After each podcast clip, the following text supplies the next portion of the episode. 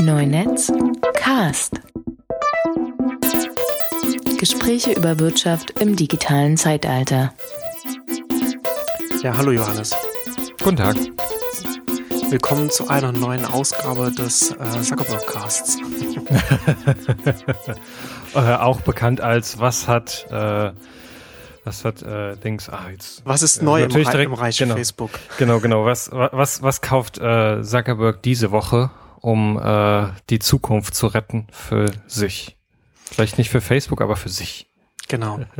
Das ist, das, das, das, das ist ein guter Punkt. Da können wir dann, da können wir dann auch drüber reden. Genau. Also eine, eine neue Ausgabe ist jetzt gerade eine neue, eine neue Facebook-Übernahme. Ähm, ich bin mal gespannt, wirklich gespannt, ob das so weitergeht. so in drei Wochen, was er dann kauft irgendwie. Dann ist wahrscheinlich irgendwie seine, seine Drohnenfabrik durch. Ne? Dann hat er das irgendwie gekauft und das ist ja wohl noch gerade in der Schwebe und so. Ah, stimmt, ja, genau. So, so navigieren wir uns durch das Jahr anhand von Zuckerbergs äh, persönlichem äh, Museum der The Next Facebook äh, Startups. Genau. Bevor wir jetzt aber über, über die, die Oculus-Übernahme von Facebook sprechen, haben wir noch ein paar andere Themen. Zum einen ähm, wollte ich kurz noch auf so ein, so, so, so ein Follow-up wollte ich noch erwähnen. Wir hatten in einer der, der letzten Ausgaben, ich bin so schlecht vorbereitet, ich habe gar nicht geguckt, welche Ausgabe das war, in der wir darüber gesprochen hatten, aber da hatten wir über, über In-App-Käufe gesprochen in den, in den App Stores und wie sich das entwickelt hat. Und ich habe jetzt übrigens jetzt auch in der letzten Zeit auch mal, weil ja auch so viel von diesem Candy Crush äh, auch immer geschrieben wird und, und der äh, Macher, also der, der, der Hersteller des, ah, oder Entwickler, also die, die Firma, die hinter Kinder Crash steht, King, ist ja jetzt auch an, an die Börse gegangen. Und habe ich mir das auch mal direkt mal runtergeladen, habe mir das, habe mir das Spiel mal angeguckt, weil man kann das ja auch kostenlos spielen, wenn man da dem In-App widerstehen kann. Und das ist, also das muss man, das muss man schon sagen. Also das, das muss man sich mal angucken. Das ist schon extrem perfide umgesetzt.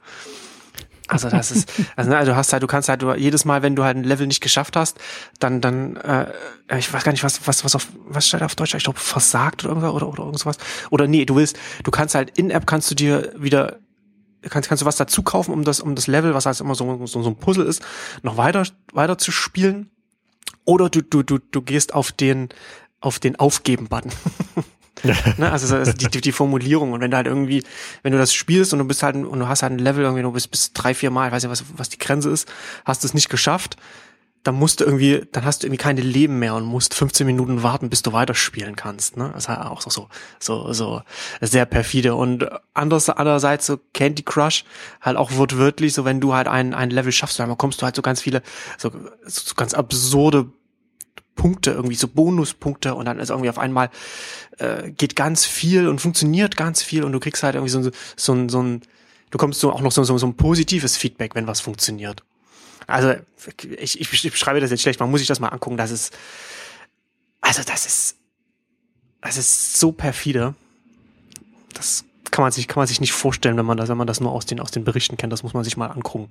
Ähm, aber was ich was ich damit eigentlich sagen wollte, ist, dass äh, Apple in in iOS äh, 7.1 da einen Hinweis für, für, für In-App-Einkäufe da eingeführt hat äh, in der Übersicht und dass sie da ein bisschen was machen. Sie machen da immer noch relativ wenig, aber zumindest scheint da bei denen das mittlerweile angekommen zu sein, dass man da äh, was machen kann. Und dass sie, dass sie da als App Store-Anbieter da auch ein bisschen da an den Stellschrauben auch drehen können. Ähm, da können sie, da können sie eigentlich theoretisch eigentlich relativ viel machen. Ich bin ja mal gespannt, wie sich das, wie sich das entwickeln wird.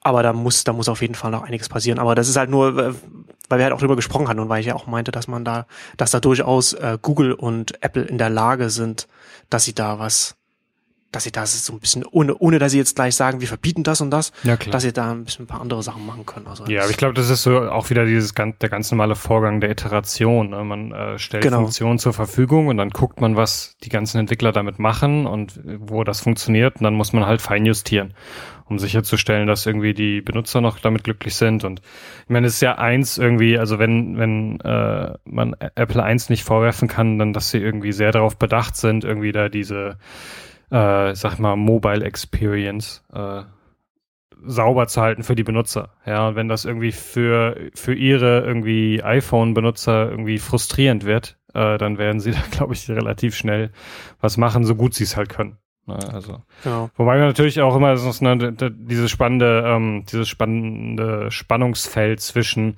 dass sie natürlich an jedem In-App-Purchase mitverdienen und äh, dem Frustrationslevel äh, ihrer Kunden. Und äh, Mal gucken, wo sie da genau sich austarieren. Ich habe nur gerade, ich habe nur noch mal gerade nachgeguckt, äh, von wegen Candy Crush äh, und Börsengang. Es lief ja wohl nicht so gut. Irgendwie so direkt so, ob dann, ob Candy, äh, ob die Candy Crush Entwickler dann auch direkt so ein Ding angezeigt bekommen. Sie haben 15 Prozent am ersten Tag verloren. Weiterspielen oder aufgeben. genau. Ja, genau. Also es lief, das läuft ja nicht so gut, weil man, weil die ja natürlich auch wie ein One-Trick-Pony jetzt äh, erstmal aussehen, weil sie ja nur dieses eine erfolgreiche Spiel haben. Und sie behaupten zwar, dass sie jetzt da irgendwie so, so ein Mechanismus für, für erfolgreiche Spiele gefunden haben, aber das ist natürlich. Ja, 75 Prozent ihres äh, Umsatzes kommt von Candy Crush. Genau. Nicht unbedingt eine diverse Produktstrategie. ja, also ist so aus Apples Sicht, na, ja, du hast ja die, du hast die In-App äh, Einkäufe und dann nehmen sie ja dann auch immer die, ihre, ihre 30 Prozent. Ich bin nicht so sicher, ob das, ob das wirklich so relevant ist für, für, die, für die Bottomline von, von Apple. Ich glaube eher nicht. Ich glaube, dass es eher, eher für, für so einen Plattformanbieter so wichtig ist, so die, diese, diese Balance zu finden. Also zum einen, ja. dass es attraktiv für den Developer ist und attraktiv für den Endnutzer. Ne? Also du musst halt immer, du willst halt beide Seiten, willst, willst du halt, ähm, willst du halt bei der Laune halten sozusagen so, oder wirst du zufriedenstellen.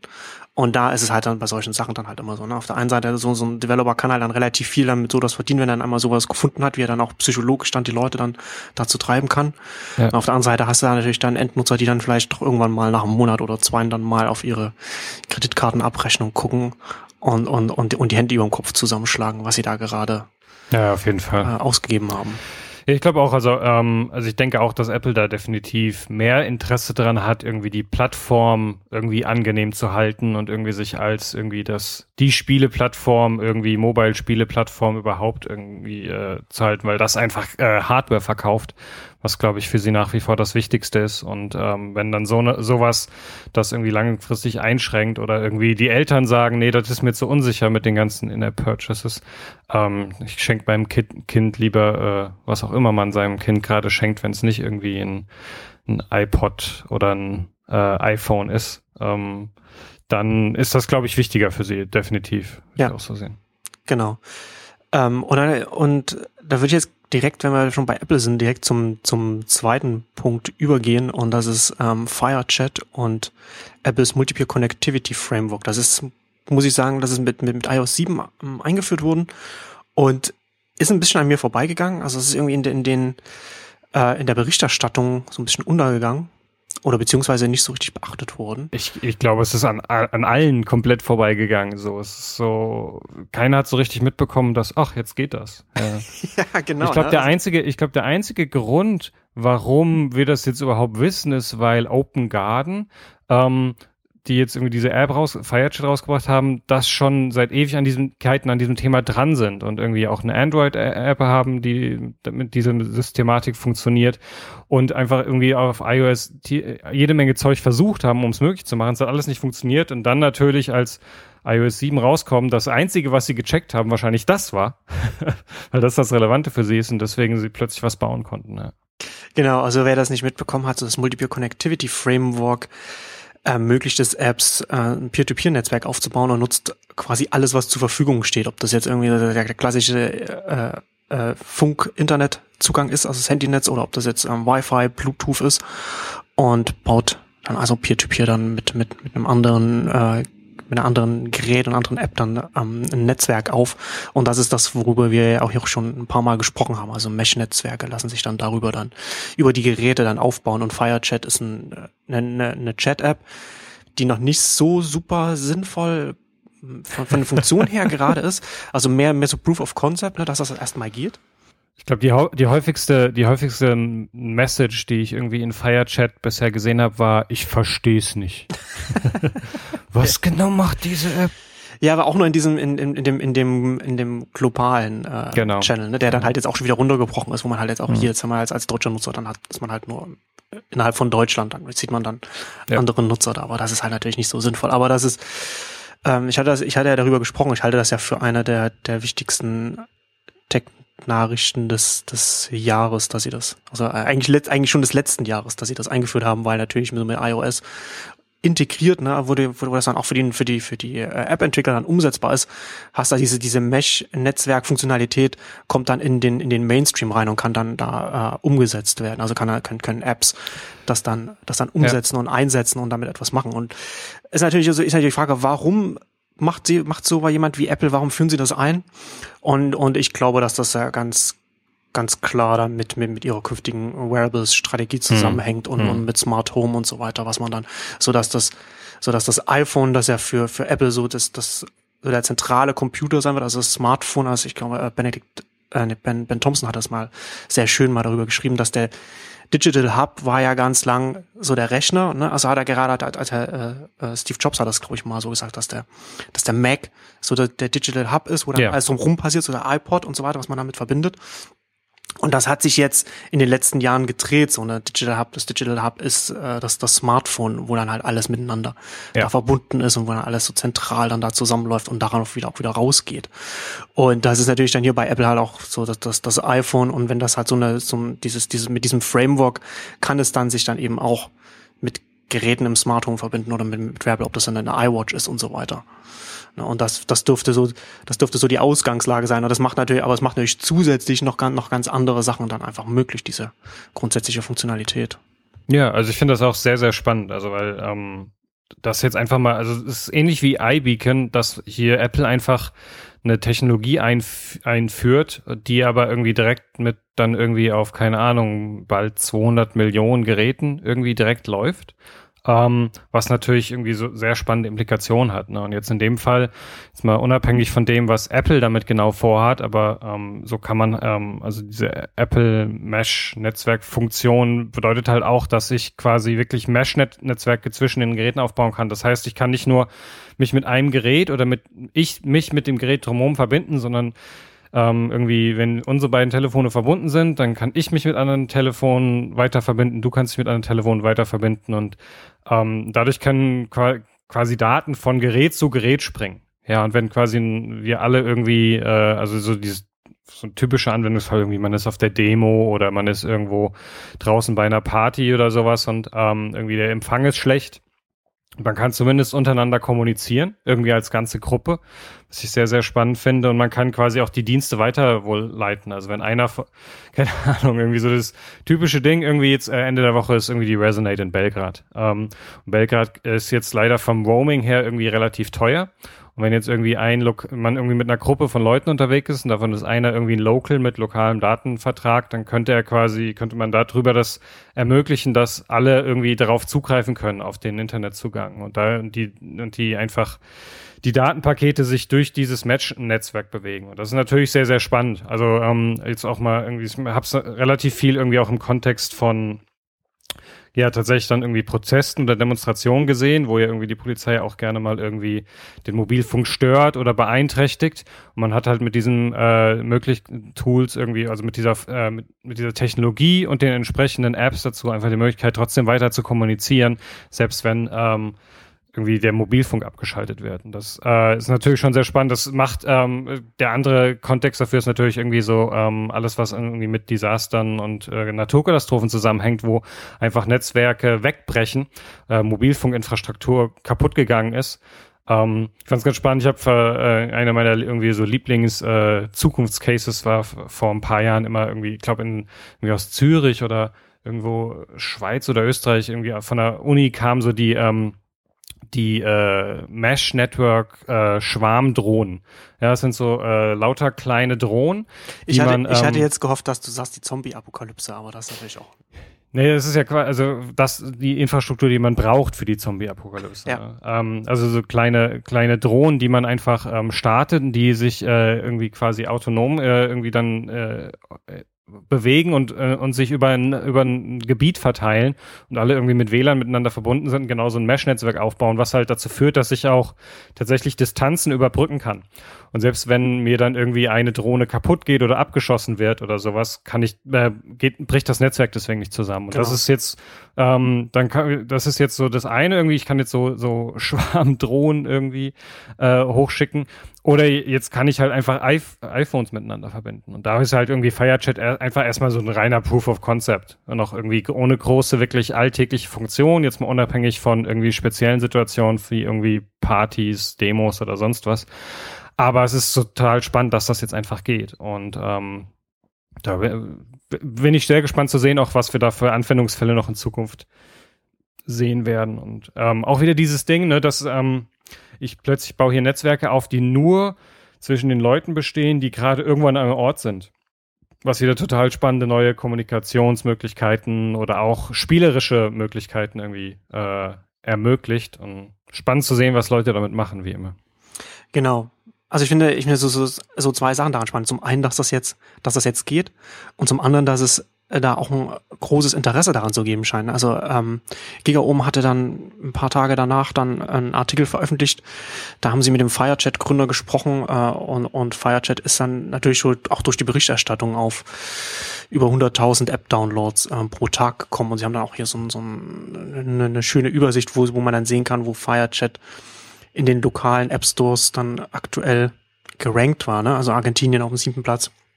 Australien im zweiten, Belgien ähm, dem zweiten, dann halt auch Australien, Belgien, dann halt auch vor, vor WhatsApp und Facebook und dann, also das ist natürlich dann die aktuell laufenden Downloads dann in, in, den, in den Tagen oder in den Zeiträumen dann.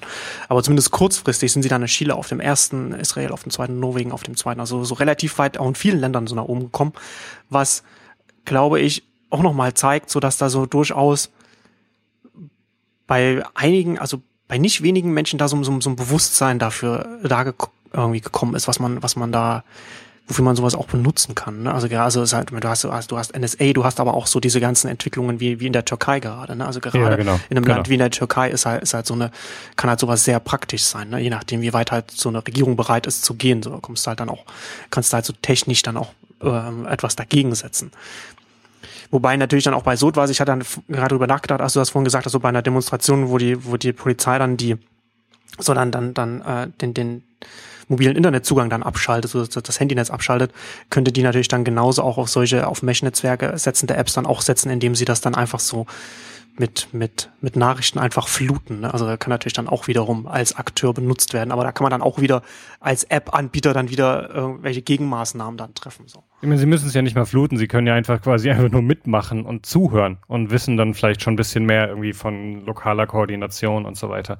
Ähm, also definitiv ist ja nicht so einfach, dass man damit irgendwie jetzt einfach so das komplett geschützte Ding hat. Ist natürlich interessant zu, äh, zu gucken, auch wie, wie FireChat das weiterentwickelt. Gibt es die mhm. Möglichkeit, wirklich bestimmte Gruppen einzurichten, wo nur Leute drin sind, die ich dazu reinhole und so. Ich finde es spannend zu sehen, dass ähm, auch FireChat da ganz stark drauf sitzt. So, ich kann mir einfach einen beliebigen Namen aussuchen und so heiße ich dann jetzt gerade. Und ich kann ihn auch innerhalb von äh, wenigen Sekunden einfach ändern, dann heiße ich halt anders. Und ähm, diese, diese Anonymität, die da auch mit drin steckt, ist auch eine, äh, eine spannende Möglichkeit.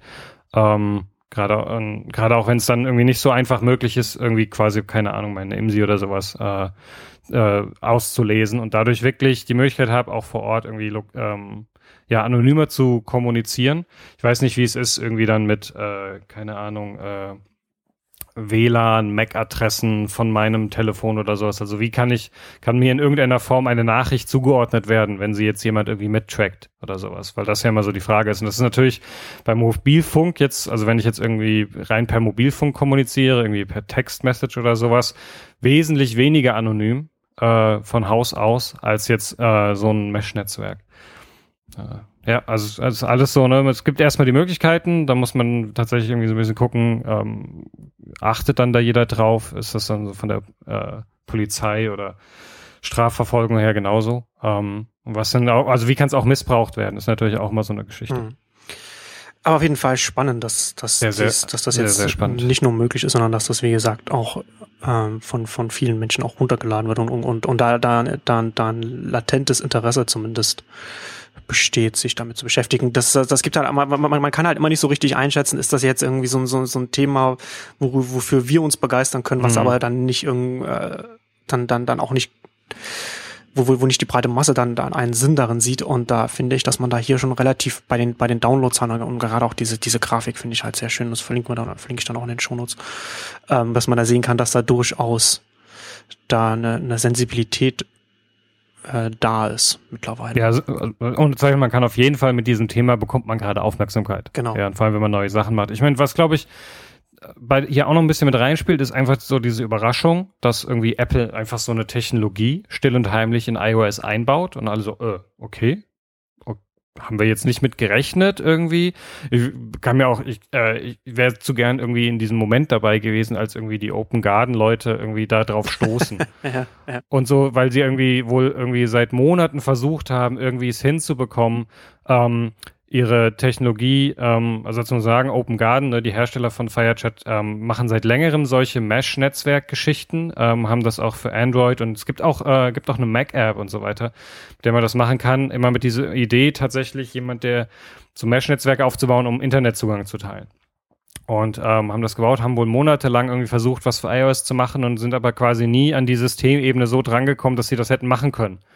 Und dann dieser Moment, in dem sie feststellen, Warte mal, Apple hat das irgendwie, hat hier so eine Technologie in iOS 7 eingebaut, mit der wir das machen können. Äh, da wäre ich, glaube ich, gern dabei gewesen, so dieser, dieser Überraschungsmoment. Und ich, äh, ich liebe halt solche Momente, weil sie immer wieder so ein bisschen weggehen von diesem, was ist geplant und was wird in Zukunft kommen und dann plötzlich solche ähm, unerwarteten Dinge passieren ähm, und die ein paar, also nachher in keiner Weise jetzt irgendwie groß was durcheinander werfen, aber einfach zeigen so, es kommen halt immer wieder auch unvorhergesehene Dinge und mit denen kann man Neues machen und ausprobieren und, äh, und das hält die Sache spannend und nicht so gut vorhersehbar, was äh, super ist. Mhm. Absolut. Und direkt daran anschließend, ähm, müssen, müssen wir jetzt nicht so ausführlich drüber sprechen. Da kann man das am besten vielleicht ist auch eher als, als ein Hinweis, dass man sich das mal anhören und das mal durchlesen kann. Aber weil wir jetzt ja gerade, weil ich das auch schon angesprochen hatte, dass ich glaube, dass dieses Connectivity Framework auch so der, der, der erste Schritt ist, so für, mhm. Face, äh, für, für Apple ähm, die technische Grundlage für, für Wearables zu setzen und, und für, für diese ganzen Ver Vernetzungen und Verknüpfungen, diese lokalen. Ähm, finde ich es ganz, ganz interessant, was äh, Craig Hockenberry äh, in, in, einem Blogpost über mögliche, eine mögliche iWatch und mögliche Wearables von Apple geschrieben hat und war, da war dann auch in der, in der Talkshow von John Gruber und da haben sie ausführlich darüber gesprochen. Ich bin nicht ganz sicher, Craig Hangway, ich, ich bringe die immer durcheinander. Entweder ist er, ist er der Entwickler von Twitterific oder von Tweetbot, aber von, von einem von den, bei einem von den beiden ist er da mit dabei. Aber wie auch immer, der hat einen sehr, sehr guten Blogpost geschrieben, in dem er sich damit auseinandersetzt, was, was überhaupt Sinn ergeben würde als, als, als so ein Wearable und, und, und hat auch mit John Kuh haben die nochmal ausführlich darüber gesprochen, was ähm, auch so diese, was auch diese Probleme sind. Ne? Also das ist ja ganz witzig. So, ja, ähm, Google hat das Android Wear vorgestellt und da haben wir dann diese, diese gerenderten Fotos hat man gesehen und, und, und mhm. jetzt, jetzt freuen sich die Leute alle, was, was dann da kommen wird. Aber da es, es wird, es wird kaum darüber gesprochen oder darüber nachgedacht, wie zum Beispiel so, so, so Batterieleistung ähm, gelöst hat, wenn man dann so, so, so ein Display irgendwie anhat. Wann, wann, wann macht man, wann geht das Display an, wann bleibt es aus, wie lang, wie lang hält die Batterie, wenn, wenn, wenn, wenn da, wenn da das, wenn das Display vielleicht öfter an ist. Also Pebble hat das ja mit, mit, mit einem E-Ink-Display gelöst. Ähm, aber es ist halt nicht ganz klar, wie man das, wenn, wenn man das so, so ein klassisches Display, wie wir es halt auf den Smartphones haben, wie das dann da sein wird und was es überhaupt, wie es überhaupt sinnvoll ist. Ich finde es ganz interessant, wie er dann, wie sie dann über, darüber gesprochen haben, was, was man da umsetzen könnte, auch mit, mit Sensoren zum Beispiel. Ne? Also vielleicht ist es einfach sinnvoller, dass es einfach nur, nur Sensoren sind, die mir einfach irgendwas, irgendwas mitteilen. Er hatte als ein Beispiel hat er genannt, vielleicht so, vielleicht macht Apple so wenig, wie sie halt ein, ein, Netbook gemacht haben, wo alle gesagt haben, sie müssen ein Netbook machen, haben sie stattdessen ein, ein Tablet gemacht. Also und, und der Tablet-Markt hat den Netbook-Markt ja vollkommen zerstört. Ähm, und vielleicht ist es bei diesem Formfaktor, bei dem wir ja alle überhaupt nicht wissen, was funktionieren wird. Ne? Smartphones, ja, da wussten ja. wir, ne? das ist halt von, vom, vom Formfaktor her, ist es ja eine, eine, eine, einfach nur eine nur weitergehend von den von von von den von den äh, normalen Handys, die wir davor hatten, mit mehr Funktionen, nur dass dann halt dass, dass es von einem, von einem Taschentelefon zu einem Taschencomputer geworden ist. Ne? Aber der Formfaktor ist äh, oder das die Maße des Gerätes sind quasi haben sich nicht so stark verändert. Ja. Ähm, und bei einem, um, um, bei, bei, bei Wearables und, und, und, und so Smartwatch und so weiter ist halt noch nicht ganz klar, so wie sich das dann, wie sich das so manifestiert, dass es am Markt erfolgreich ist. Ich meine, du hast eine Pebble, aber sowas, das ist ja bis jetzt halt eher erstmal noch so ein, so ein, so ein, so ein sowas für, für, für Geeks, für Leute, die sich da halt für, dafür ja. interessieren, die sich damit gerne, ja. damit gerne beschäftigen und, und einfach gerne neue Sachen ausprobieren. Und auf jeden Fall, Hockenberry hatte da auch dann auch dann der als ein Beispiel geschrieben, dass Apple vielleicht statt einer Uhr, äh, also statt ein Rechner, der in einer Uhr drin ist, dann vielleicht ein, ein Ring rausbringt, ne, mit dem man dann an, also an, also er sagt nicht, dass, dass sie das machen werden, aber das wäre zum Beispiel so in die Richtung denkt, denkt Apple, ne, was kann es denn, welchen Job kann das dann, kann, kann dieses Gadget dann erfüllen und so ein Ring könnte dann zum Beispiel einfach nur, dass er, dass er zum einen äh, dass, dass, dass das iPhone entlockt, wenn, er, wenn, wenn, wenn der Ring halt ganz nah ist, oder wenn, wenn man das mit, mit Sensoren arbeitet. Ne? Oder wenn er halt, wenn er, wenn, wenn alle iOS und Mac-Geräte wissen, wie weit sie von dem Ring entfernt sind. Ne? In dem Moment, in dem man eine Push-Nachricht bekommt, geht das nur an das Gerät, wo der, wo, wo der Ring in der Nähe ist, weil das bedeutet, da ist der, da ist der Besitzer des, der, dieser vielen Geräte befindet sich an diesem Gerät, ob das jetzt Mac ist oder, oder, oder, oder iPad oder iPhone, ne, wo du halt dann nicht irgendwie, wenn du halt eine Nachricht bekommst und es macht bling, bling, bling, ne, an, wo es, wo es dann an allen Geräten dann so nacheinander ankommt. Also diese, diese ganz einfachen ähm, äh, Sachen, die dann sofort im Alltag dann auch, auch, auch sinnvoll sind. Ähm, also mit dem mit der Ringseite, ich bin, ich bin ja nicht so sicher, aber ich finde das auf jeden Fall eine interessante Überlegung. Ne? Du hast ja kannst ja ganz viele Sachen kannst du dann halt abdecken. Auch zum Beispiel, vielleicht brauchst du gar nicht äh, zwingend einen, einen Display, so, weil, weil, weil ja so etwas, was du direkt am, am Körper hast, kann dir ja dann auch direkt mitteilen, okay, es ist was passiert so. Ne? Ja, ja genau. Äh, und das, das ist ja letztendlich das, was das, das vielleicht was, was du, was du willst oder. Ne? Und das, also das fand ich finde ich auf jeden Fall eine, eine interessante Diskussion, sowohl in, in einem Blogpost als auch auch dann in, in dem Podcast. Hm. Ja, also geht mir auch so und ich bin da auch irgendwie äh, sehr, sehr nah bei den beiden, dass ich nach wie vor mich extrem schwer tue, mir vorzustellen, dass Apple einfach nur eine Smartwatch rausbringt. Ähm, das, weil das scheint, also und, äh, all die Sachen, die sie auch in der Sendung irgendwie sagen, dass irgendwie von äh, ne, dieses Problem, dass äh, eine Uhr halt ganz stark auch ein Luxusgegenstand, ein Stylegegenstand ist, über den ich mich auch stark irgendwie abheben möchte, in dem ich mich irgendwie differenzieren möchte. Ähm, und ich einfach noch nicht diesen, diesen Mehrwert sehe, den irgendwie Apple äh, eigentlich immer versucht, mit irgendwie ihrer Neuentwicklung zu machen. Also wirklich zu sagen, das ist einfach für diesen Kontext, in dem wir uns in Zukunft befinden werden, für wie unsere Welt funktioniert. Dafür ist das irgendwie das optimale Ding. Ja, nach wie vor fühlen sich Smartwatches für mich sehr als irgendwie eine Übergangstechnologie zu, keine Ahnung, Augmented Reality oder was auch immer es sein wird, irgendwie an. Ähm, ich bin nicht sicher beim Ring, weil ein Ring natürlich auch irgendwie ein sehr, sehr individuelles Ding ist, auch sehr, sehr viel Style-Verknüpfung hat.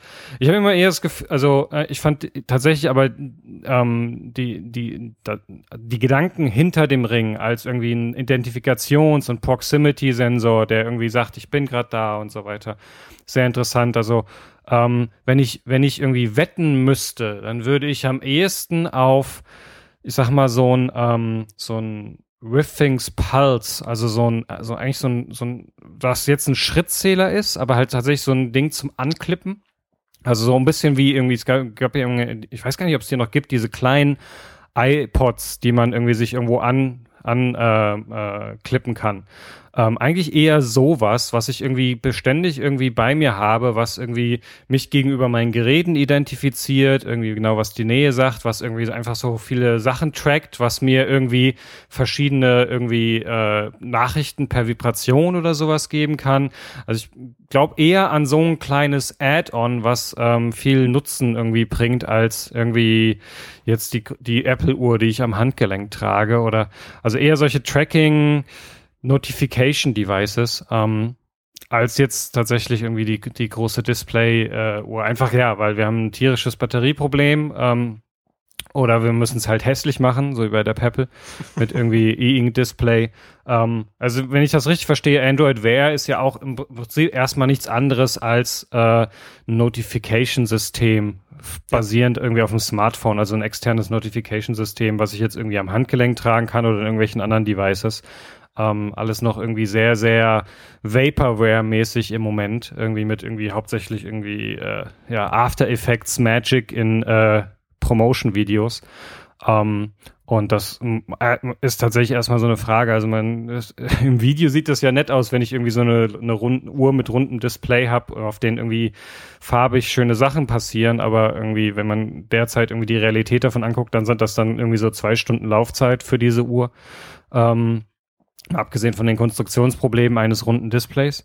Ähm, aber ja, deswegen ähm, bin ich da, also es ist immer, immer dieses ganz Lustige, ne, so zwischen irgendwie einem Google, was halt irgendwie so Sachen lange vorher ankündigt und äh, man, was man dann teilweise gar nicht, noch nicht so ernst nehmen kann, beziehungsweise sich fragt, was davon wirklich kommt und irgendwie einem Apple was überhaupt nichts sagt, wo alle, alle Vermutungen irgendwie darauf basieren, was sie für Job Descriptions haben und wen sie so eingestellt haben und und ähm, ja, dann so Analysen, an, äh, Analysten irgendwie aussagen wie, sie müssen in den nächsten vier Wochen was vorstellen, sonst sind sie quasi tot. Ähm, auch ganz, ganz großartig. ähm, ja, deswegen ich bin da äh, sehr gespannt. Ich, äh, es gibt echt so diese zwei Dinge, wo ich mir bei Apple irgendwie einfach mich sehr, sehr schwer tue. Das eine ist irgendwie der, der Apple-Fernseher und das andere ist die Apple-Uhr, wo ich es mir einfach nicht so richtig vorstellen kann, ähm, weil ich eher glaube, dass irgendwie sie eigentlich schon weiter sind und, äh, und schon irgendwie da, über das Ding danach nachdenken und ähm, da eher gespannt bin, was da kommen wird. Ja, also ich, ich bin ich bin auch sehr gespannt, was Apple machen wird, gerade weil was was du schon sagtest, wir hatten das hatten wir glaube ich auch schon mal darüber gesprochen, dass bei diesen Wearables, ob das jetzt so, so Smartwatches und was alles anderes, dass dann natürlich, wenn man das am Körper trägt, da kommt da dieser Fashion-Faktor da immer mit rein und dann ist, mhm, und dann ist von von von allen Technologieunternehmen ist ist Apple einfach das einzige Unternehmen, das, das sich diesem Aspekt überhaupt irgendwie auf eine Art nähern kann, wo man, wo man da, wo man sagen kann, okay, die, die finden dann irgendwas, was am Markt dann auch funktionieren kann, irgendeine genau. Lösung, die dann natürlich dann von der ganzen Branche dann wieder kopiert wird. Aber das kommt halt einfach nicht aus den, aus, aus den anderen Unternehmen raus, weil die, weil, weil diese Technologieunternehmen alle so sehr, sehr anders aufgestellt sind. Was, was ich schade finde, weil es natürlich jetzt, weil, weil das ja immer wichtiger wird auch. Also auch bei, also schon zum Teil bei den Smartphones, aber jetzt bei diesen bei diesen Wearables halt noch noch viel mehr. Ähm, und ich, ich kann halt auch, ich, also wie gesagt, ich, ich sehe das halt, ich sehe das ja genauso wie du, so dieses, so der Ring als als als die dass, dass, es, dass das äh, dann der Formfaktor ist, da bin ich auch nicht sicher. Aber halt die Idee, die Überlegungen, die dahinter stehen. Ne? Also was, was kann so ein, was kann so ein Gadget überhaupt erfüllen an, an Funktionen und wie, wie in welche Richtung müsste es dann vom, vom Formfaktor her gehen? Das ist ja, das ist ja letzten Endes das Spannende. Und vielleicht wird es dann halt einfach auch eine, eine Palette an, an verschiedenen Geräten äh, in den verschiedenen Formen, ja. die dann, die dann, die dann die gleiche Funktion erfüllen. Also also Peripherie zum zum Smartphone. Genau. Da, also das, das das Gehirn steckt im Smartphone quasi drin und die Sensoren sind dann in diesen Geräten, die man, ob man das dann irgendwie sich so einfach so ranklippt wie wie in wie in, in Her. Hast, hast du den Film gesehen mit äh, Shokin Phoenix? Ja. ja. groß großartig, großartiger Film kann ich ja. einfach nur einfach nur empfehlen, sich den anzugucken. Also, also entweder so etwas oder halt an Ring oder oder oder oder am am, Gelenk, am Armgelenk oder wie auch immer, ne? So dass man dann ganz viele verschiedene Geschmäcker auch abdecken kann und dann halt aber ja, keine Ahnung also das ich finde das halt spannend auch darüber zu reden weil ich da halt auch überhaupt nicht irgendwie äh, sagen kann in welche Richtung sich das entwickeln wird Na, also beim beim Fernseher äh, bin ich glaube ich dass man da auch wenn man wenn man auf die Branche guckt und und wie sich wie sie wie zum Beispiel die die äh, die Lebenszyklen von Fernsehern aussehen. Ich glaube, dass Apple TV halt genauso sein wird, wie es halt jetzt ist, dass halt eine, Ganz genau, eine, eine Set-Top-Box ist, die, die an, die an dummen Monitor angeschlossen wird. So, ne? Ganz halt genau. Große dumme Monitor. Ähm, da nur, nur, dass da dann halt noch irgendwas noch Richtung, Richtung Content, also Richtung Inhalte ja. passieren muss, also wahrscheinlich so Richtung App Store, äh, irgendetwas in der Richtung. In den USA vielleicht noch irgendwas Spezielleres, weil die da so einen speziellen äh, Kabelmarkt haben, oft so einem Fernsehmarkt. Und natürlich, dass auch noch irgendwas mit dem, mit dem, mit dem Interface beim, bei, bei Apple TV noch passieren muss, was wahrscheinlich könnte ich mir halt auch vorstellen, dass das in der Verbindung zum einen mit, mit dem iPhone und, und halt auch wieder mit, mit so einem Wearable sein kann, so dass man dann halt so mit, ich könnte mir halt vorstellen, dass man dann halt gerade auch so ein Apple TV, dass man das dann so auch so mit, so mit, mit, mit Gesten steuern kann, sowas ähnliches wie was halt wie bei der, bei der Nintendo Wii haben, sondern wo das, wo, wo das halt, äh, gemessen werden kann. Und also ich, also ich bin, weiß nicht, aber da kann ich mir das noch eher noch etwas vorstellen, in welche Richtung es so konkret gehen kann. Aber bei Wearables ist, da bin ich halt vorkommen. Das ist schwer. Was aber du finde natürlich lustig ähm, zu sagen, wenn du natürlich einen Ring machst, ähm, kannst du dem natürlich auch irgendwie so ein Bewegungssensor mit reingeben genau. und kannst irgendwie dadurch äh, Gestenerkennung machen. Ja. So, stell dir vor, irgendwie das, dein Telefon klingelt in der Hosentasche und irgendwie du kannst irgendwie einfach nur dadurch, dass die Hand in irgendeiner bestimmten Form äh, bewegst, irgendwie den Anruf annehmen oder ablehnen oder sowas. Äh, ja. Das ist natürlich lustig. Ja. ja. Ich finde äh, ich glaube auch, also ich glaube, dass Apple da auch ganzheitlicher über dieses Thema nachdenkt. Ja, also wir haben ja irgendwie jetzt irgendwie in den letzten Wochen sind irgendwie die Screens von Healthbook geleakt, irgendwie was halt quasi wie Passbook jetzt bei iOS ist, nur für, für irgendwie Körperdaten. Ähm, was ich auch jetzt nicht glaube, dass das irgendwie deren jetzt das große Tool ist, mit dem sie irgendwie äh, Quantified Self, Selbsttracking oder sowas machen, sondern es ist einfach ganz, also es ist völlig logisch als ein, ein, eine nächste Applikation in irgendwie iOS 8 wo ich ähm, alle möglichen Daten zusammenführen kann, was auch total super ist, ja, wo sie irgendwie eine API für haben werden und dann können irgendwie Withings und Fitbit und all die anderen und Nike Plus irgendwie da ihre Daten reinschicken und ich habe die irgendwie zentral zusammen irgendwo. Ähm, macht total Sinn, aber das lässt auch jetzt noch nach wie vor überhaupt keine Rückschlüsse darauf zurück, was sie jetzt irgendwie für Gadgets bauen. Und ich glaube tatsächlich, dass sie da irgendwie relativ ganzheitlich das denken. Also es gibt irgendwie verschiedene Apps, es gibt wahrscheinlich irgendwie, wie, glaube ich, ganz richtig vermutest, verschiedene Möglichkeiten, irgendwie da Sensoren reinzuholen. Und vielleicht sagen sie sich auch irgendwie, ähm, lang, also kurzfristig müssen wir gar nicht erstmal irgendwie das bauen, weil wir noch gar nicht so richtig sehen, äh, vielleicht weil sie noch sagen, wir sehen noch gar nicht so richtig, in welche Richtung das geht. Und erstmal bauen wir einfach irgendwie, der, das Smartphone wird erstmal auf längere Sicht der Hub bleiben, wo all diese Daten zusammengeführt werden und wir bieten erstmal irgendwie eine Infra, bauen erstmal eine Softwareinfrastruktur, um unseren, ähm, unseren Kunden irgendwie der Umgang mit all diesen Trackern irgendwie ein bisschen angenehmer und ein bisschen irgendwie schöner zu machen. Und, ähm, und dann können wir von da aus mal weiter gucken, irgendwie, was vielleicht das tatsächlich das nächste ist. Hm.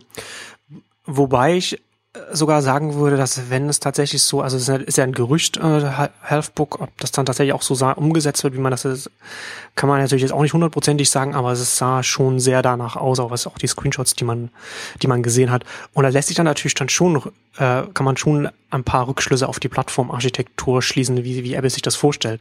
Also wenn du dir jetzt Android Wear anguckst, ne, da hast dann halt, da gehen die, da gehen die Informationen vom Smartphone zum, zum Android werden. Also hast du Push-Nachrichten und so weiter, hast du hast ein Display und da finden dann die Sachen statt, die dann dahin gepusht werden. Und, und Healthbook ist, geht, geht dir, ist der Informationsfluss genau in die entgegengesetzte Richtung. Also da kommt, da kommen die Informationen rein zum, zum, zum Smartphone und werden dann da aufbereitet, was zum Beispiel schon darauf hindeutet, dass es dann, dass, dass Apple mehr auf Geräte setzt, die vielleicht nicht ein eigenes Display haben oder vielleicht nur maximal ja. so eine kleine, ein kleines LED, das dann irgendwie dann aufleuchtet oder irgend sowas. Ne? Also was, was wo, wo das halt dann in diese, in diese Richtung dann, dann eher geht. Ne? Also wird die, das, das, das finde ich halt ganz interessant. Ich weiß gar nicht, wo ich das, äh, ich habe da irgendwo auch, auch, so, auch so eine Grafik gesehen, wo das auch nochmal, wo sich jemand damit, ich glaube auf Tech Pinions war das, auch ein ganz komischer Name für eine, für eine, für eine Seite, aber da, ähm, Ne, also dass, dass, dass die Informationsflüsse in genau entgegengesetzten Richtungen gehen, ne, finde ich dann halt, dann finde ich dann halt ja. nochmal noch mal interessant. Ja, es sind halt, sind halt, sind halt wirklich zwei getrennte Vorgänge. Ne? Das eine ist das Einsammeln äh, von Daten, von Sensoren, ne? und das andere ist quasi wiederum das Notification-Thema, so dieses, äh, der, das verlängerte Display. Ne? Und die spannende Frage ist, macht Apple daraus zwei getrennte Dinge? Also ist das eine irgendwie das Datensammeln, das andere irgendwie die äh, das Notification-Thema oder wird das tatsächlich in einer Sache vereint? Ne, ähm, Im Moment, also An äh, Android Wear, äh, was ja quasi genauso ist wie, wie Pebble, ähm, oder quasi das Pebble-System, ist erstmal hauptsächlich die, äh, die, das Notification-System, ja, das Weitergeben an Informationen und vielleicht noch ein bisschen das Steuern, aber das kommt jetzt erst. Ähm, mit Sensoren irgendwie äh, Datensammeln hat das noch wenig zu tun. Und äh, das, aber das stimmt, das ist ein ganz spannender irgendwie, also genau da zu unterscheiden und zu überlegen, machen Sie was getrenntes, machen Sie was, wo diese beiden Sachen drin vereint werden.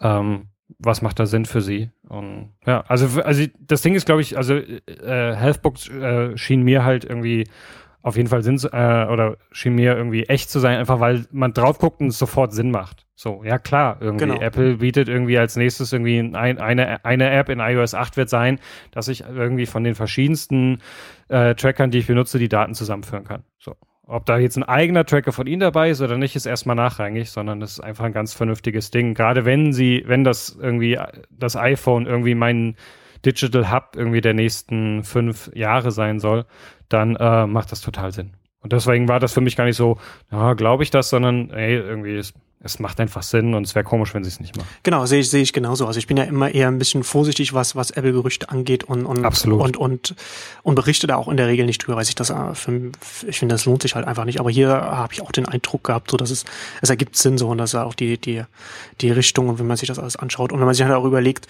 okay, wie kommt denn, wie, wie kommt denn sowas an die Öffentlichkeit? Ne? Also Apple ist ja relativ gut, solche Sachen auch äh, geheim zu halten bis, bis, bis zum Launch. Und hier ist natürlich auch klar, das halt nicht, das kommt halt, ist halt nicht von einem Apple-Mitarbeiter gekommen, sondern von irgendeinem Mitarbeiter von einem Launchpartner, von, irgend, von irgendeinem Hersteller, der dann genau. halt direkt beim Launch dann bei Healthbook mit dabei sein wird, was davon sofort unterstützt wird. Ähm, und von da aus wird, würde es dann ähm, gekommen sein. Ja, so viel zu Wearables. Ähm, bevor wir jetzt mit, mit, mit Oculus einsteigen, wollte ich jetzt hier auch noch im Podcast nochmal darauf hinweisen, weil ich das wirklich für, für ein sehr gutes Tool halte und ich auch möchte, dass viele Leute es benutzen, damit es nicht irgendwie sofort wieder verschwindet. Ähm, und zwar ein Nuzzle. Einfach, also ich gehe mal davon aus, dass man es so ausspricht, keine Ahnung, ist auch wieder so ein, ein sehr praktischer Dienst mit einem, mit, mit einem sehr eigenwilligen Namen. Ich sag ähm, ja gern Nutzel. Nutzel. weil es dir, weil es so viel mehr Nutzel bringt. Genau.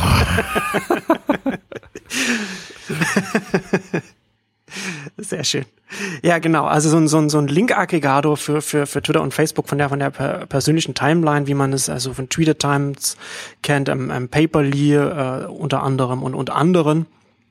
Dieses, dieses Konzept aber nochmal ein bisschen weiterdenkt, also nochmal noch mal granularer so Einstellungen auch möglich, so dass man sagen kann, okay, gib mir die populärsten äh, Links der letzten acht Stunden ähm, oder oder der letzten vier Stunden oder noch ein größerer Zeitraum so von von von gestern und so weiter, wo man auch sagen kann, okay, oder zeig mir alle Links meiner Timeline, die von drei Leuten verlinkt wurden oder von vier Leuten verlinkt wurden, wo man dann halt nochmal so sagen kann, okay, das und das möchte ich gerne sehen. Und hat halt natürlich auch noch so ganz andere Sachen, so dass man auch diese, die, die, die tägliche E-Mail und so etwas ist natürlich auch dabei. Man kann auch die populären Links von anderen Leuten sehen. Also man kann sich beispielsweise von Om Malik angucken, was, was bei dem dann da die populärsten Links in der, in der Timeline sind, wenn, wenn derjenige Nutzer das dann halt dementsprechend dann wie, wie Om Malik dann auch öffentlich gemacht hat. Man kann sich das auch von mir, kann man sich das auch zum Beispiel angucken. Aber ich nutze das jetzt seit einem Dreivierteljahr und, und es ist vor allem für mich praktisch, so diese Funktion, die ich gerade beschrieben habe, so dass ich sagen kann, okay, zeig mir, was in den letzten vier Stunden gerade bei, in, in, in, mhm. auf, auf Facebook, Twitter passiert ist. Und man kann halt beide verbinden und es kombiniert beides. Und weil ich natürlich immer auch auf dem Laufen bleiben will, aber auch nicht gleichzeitig irgendwie immer auch so mein, mein, mein Twitter offen haben will und ständig abgelenkt werden will. Ne? Und aber trotzdem das Gefühl haben möchte, okay, ich will halt trotzdem irgendwie am Puls der Zeit bleiben, ob das jetzt sinnvoll ist oder nicht, das sei, sei dahingestellt. Aber es gibt einem so, so, so ein Peace of Mind ne? irgendwie. Und das, und das finde ich, finde ich ganz praktisch. Und ich hatte es auch in meinem Artikel geschrieben, den ich dann auch noch mal verlinke, so dass man das, wenn man im Nachrichtengeschäft arbeitet, also als Blogger oder Journalist, dann sollte man sich das auf jeden Fall angucken, weil es ein sehr gutes, sehr gutes Werkzeug ist, um äh, da auf dem Laufenden zu bleiben. Ja, definitiv. Also es macht natürlich nur Sinn, wenn man jemand ist, der irgendwie Twitter insbesondere und gegebenenfalls auch Facebook nutzt, um äh, spannende In Inhalte zu finden. Ne, wer, also so rein zur irgendwie Kommunikation und irgendwie dem Austauschen von lustigen äh, Tweets ähm, ist natürlich weniger geeignet, weil es sich einfach komplett auf Links und Artikel äh, bezieht. Aber ähm, also ich benutze Twitter ganz stark so. Ähm, das ist auch der Grund, warum ich irgendwie relativ viel Leuten folge, ähm, gerade um solche irgendwie Tools wie äh, Nuzzle zu nutzen, um zu, zu merken, was ist denn gerade irgendwie bei Leuten, die ich äh, oder die für mich interessant, für mich relevant sind, was beschäftigt die gerade.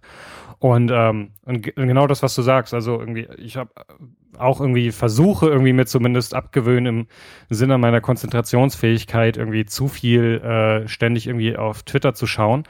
Und äh, manchmal geht das auch einfach nicht. Und wenn man irgendwie einen halben Tag irgendwie im Workshop hing und dann einfach gucken möchte, was war denn jetzt gerade irgendwie wichtig und nicht irgendwie 500 Tweets durchscrollen äh, möchte, dann ist es halt super, weil dann ich einfach sage, zeig mir irgendwie von den letzten vier Stunden und äh, dann bekomme ich die Sachen aufbereitet. Was ähm, das Ding ist nicht unbedingt das hübscheste äh, Tool da draußen, aber ich finde, sie machen sehr viel Sachen total richtig. Also zum Beispiel, dass ich zu jedem Link auch sofort sehe, was die Tweets waren, die äh, mit der in der dieser Link auftauchte, weil das für mich meistens noch entscheidender ist als der Name des Artikels, weil ich dann einfach weiß, wie wie irgendwie die Leute, denen ich folge, diesen Link einschätzen, was sie dazu genau. denken. Finden sie das gut? Finden Sie das schlecht? Ist das ein Link, den man unbedingt lesen muss, den alle ganz toll finden oder machen sich alle hier über was lustig? Und das hilft mir noch wesentlich schneller, ähm, das einzuschätzen. Ist auch super, dass ich direkt irgendwie es mit Pocket verbinden kann oder ich irgendwie direkt weiterschicken kann, wenn ich wenn ich gerade nicht unbedingt lesen möchte, sondern nur schnell schauen wollte, ob was interessant ist. Also da ist schon irgendwie viel Gutes dabei. Ähm, was natürlich irgendwie direkt zu meiner Paranoia führt, dass es irgendwie innerhalb des nächsten Monats äh, von irgendwem gekauft wird und äh, eingestellt. Ähm, aber das ist, äh, das ist, glaube ich, das ist eh so irgendwie den, aus den letzten zwei Jahren meine konstante Erfahrung mit guten Twitter-Auswertungstools, die werden dann in der Regel meist von Twitter selbst gekauft und danach eingestellt und dann gibt's irgendwie eine komische Allgemeinfunktion, die äh, uns nicht so richtig viel bringt und naja.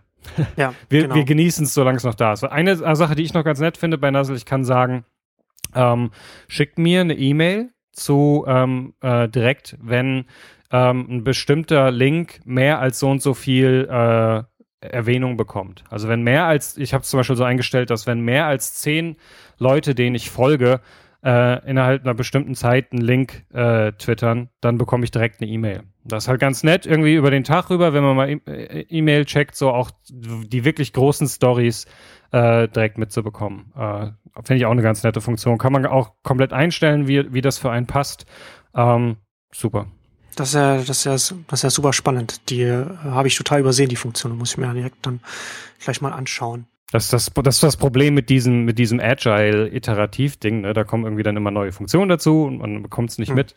Ja, genau.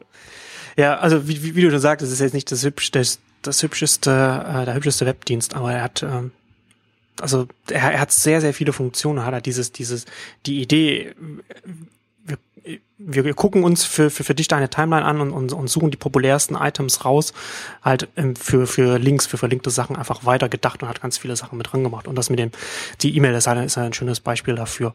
Und gerade in, in den USA, das ist halt, ist es halt auch sehr interessant, was sie dann halt auch noch machen, man hat dann halt auch immer noch so unten so einen Rattenschwanz dran, wo man dann direkt weiterklicken kann und dann Kommentare auf Hacker News lesen kann oder, ja, ja, genau. oder ähnlich, also oder äh, die, die Story auf TechMeme anschauen kann oder die, oder, oder nach, nach Reddit direkt weitergehen gehen kann. Und das ist natürlich dann alles, hat man so eine, so, so, so ein One-Stop-Shop so für diese, für diese Links und das ist schon, das ist schon sehr, sehr praktisch und aus, genau aus, aus dem gleichen, also es, äh, ich habe auch genau die gleiche Angst wie du. So, es ist, es ist so praktisch, dass ich halt auch Angst habe, dass es, weil, weil es natürlich sowas auch, auch wieder etwas ist, was mit wenig ähm, Kapital umgesetzt werden kann und damit halt auch so, so, so, so, so ein Übernahmekandidat für einen der großen Konzerne. Also ich, ich habe eher Angst, dass dann vielleicht so, so auch eher Google zuschlägt und das halt sofort ein, einstellt und das Team irgendwo hinsetzt, wo man nie wieder von den Leuten hört. Ja, genau.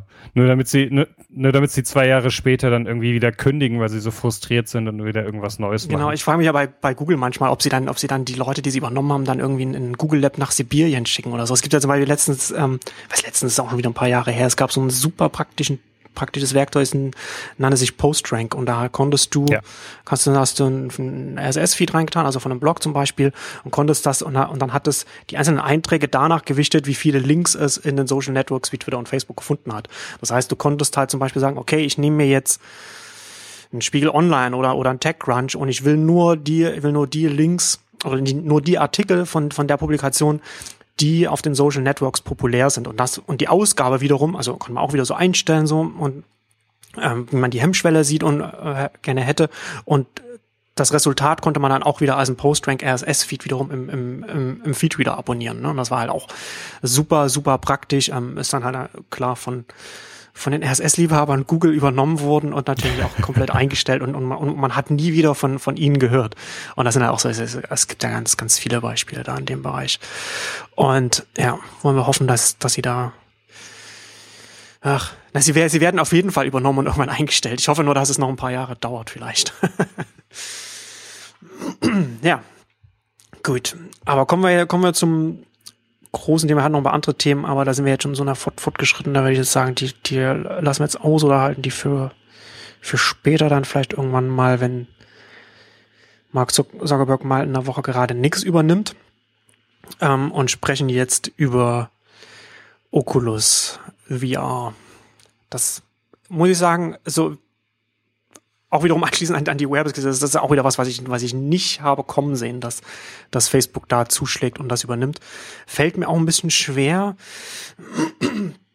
das, das einzuordnen, was, was sie damit vorhaben. Ich glaube, dass es eher sowas in die Richtung geht, sie wollen bei der nächsten großen Plattform ja. einfach dabei sein. Sie wollen den Fuß in der Tür haben und sie wollen nicht wieder wie bei dem bei den bei, bei Mobile, bei den bei, das, bei den Smartphones dann hinterherhäscheln und dann mit mit mit Apps dann versuchen, die den den den großen Plattform-Providern dann irgendwie gerecht zu werden und sie wollen dann lieber irgendwie oder Zuckerberg hofft dann darauf, dass er dann sich jetzt vielleicht auch in die, in die, in die Zukunft direkt einkauft, dass er dann nicht irgendwann das, das, das, das, das, das WhatsApp der Virtual Reality für noch mehr Geld übernehmen muss.